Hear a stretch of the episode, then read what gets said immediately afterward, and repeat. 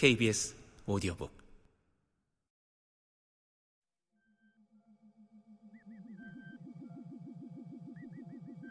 구름을 뚫자 붉은 땅이었다.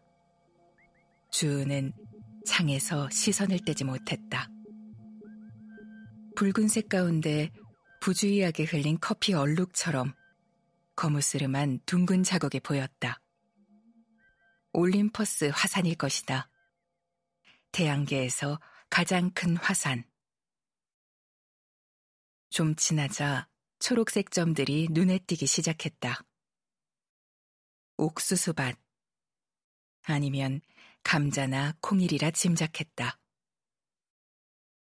주우는 수업 시간에 배운 내용을 떠올렸다. 화성의 주된 산업은 광업이지만 그보다 더 힘을 쏟고 있는 부분은 농업이었다. 식량 자급은 정착 성패와 직결된 가장 중요한 문제이기 때문이다. 하지만 물이 풍족하지 않은 화성에서 재배할 수 있는 작물은 한정되어 있었다. 붉고 거친 땅이 빠르게 다가왔다. 이런 순간을 주우는 수도 없이 상상했다. 화성 개척 사업은 성공적이었다. 화성의 광물 생산량이 급증하면서 지구인의 화성 이주가 급격히 늘었다.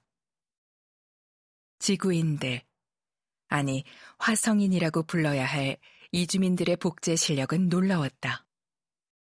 운하를 중심으로 세워진 거주 지역인 뉴시티는 고층 빌딩이 드물다는 점 외에는 지구의 도시를 그대로 옮겨다 놓은 것 같았다.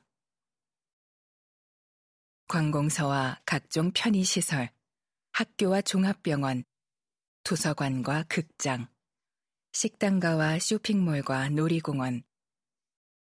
규모로 보면 대단치 않지만 각종 시설을 잘 갖췄다. 물론 부족한 것도 있었다. 각자 떠난 이유는 달랐지만 이주민들은 지구를 그리워했다. 가족과 친구, 공기와 날씨, 푸른 숲과 중력. 그런 것들은 지구를 떠나려고 결정한 순간 순순히 포기했다. 하지만 쉽게 포기 안 되는 것들이 있었다. 이상하게도 작고 사소한 것일수록 그랬다. 이를테면 진짜 원두로 만든 커피. 육즙 가득한 스테이크와 싱싱한 생선회, 달콤하고 향기로운 과일 같은 것들. 화성에도 커피, 고기와 생선, 심지어 과일도 있었다. 대체 식품들이었다. 대체 식품은 모양과 색, 식감과 향 등이 진짜 식품과 흡사했다. 하지만 흡사하다는 건 결코 진짜가 될 수 없다는 뜻이었다. 진짜 식품, 즉 지구의 식품들은 암시장에서 거래됐다. 어마어마한 가격이 매겨졌고 거래 자체는 불법이었다. 진짜 식품을 차지하는 건 극소수 부자들 뿐이었다.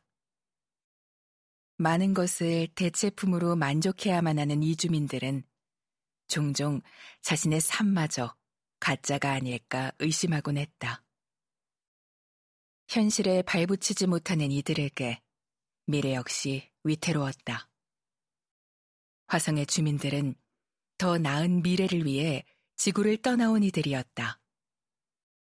과거로 돌아가기에는 그들은 너무 멀리 와 있었다. 스포츠. 뉴시티 의원들은 해법이 스포츠라고 만장일치로 결론 지었다. 고통과 가난, 전쟁과 각종 재난과 위기의 순간, 스포츠는 사람들에게 구원과 도피처가 되어 왔다.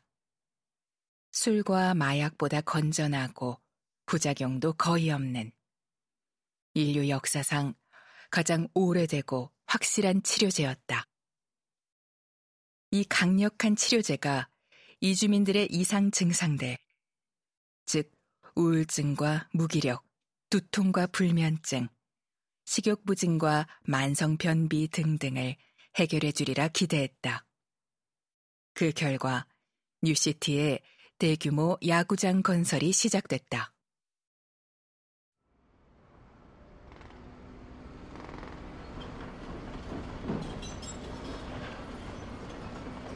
축구와 야구의 대립이 치열했지만 최종적으로 야구로 결정됐다.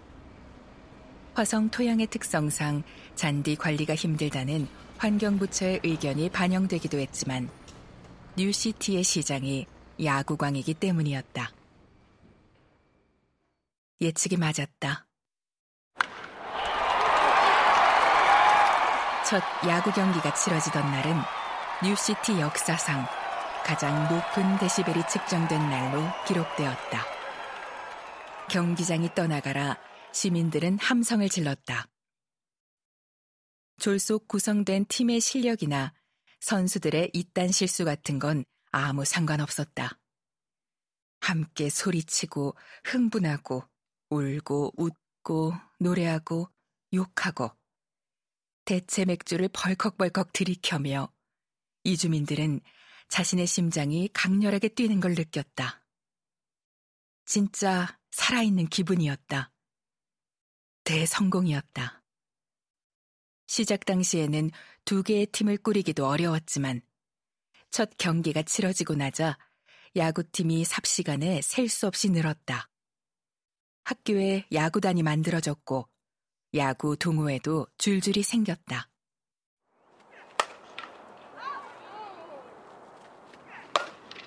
골목마다 깡깡 소리가 밤낮으로 울렸다. 새가 날지 않는 하늘로 야구공이 보물선을 그리며 날아올랐다.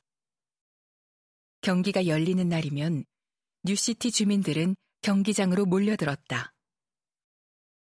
이 주민들의 생활은 두 가지로 요약되었다. 야구를 하거나 야구를 보거나. 그것은 무엇으로도 대체할 수 없는 진짜 가슴 뛰는 일이었다. 화성의 역사는 야구 이전의 시기와 이후의 시기로 나누어도 무방했다.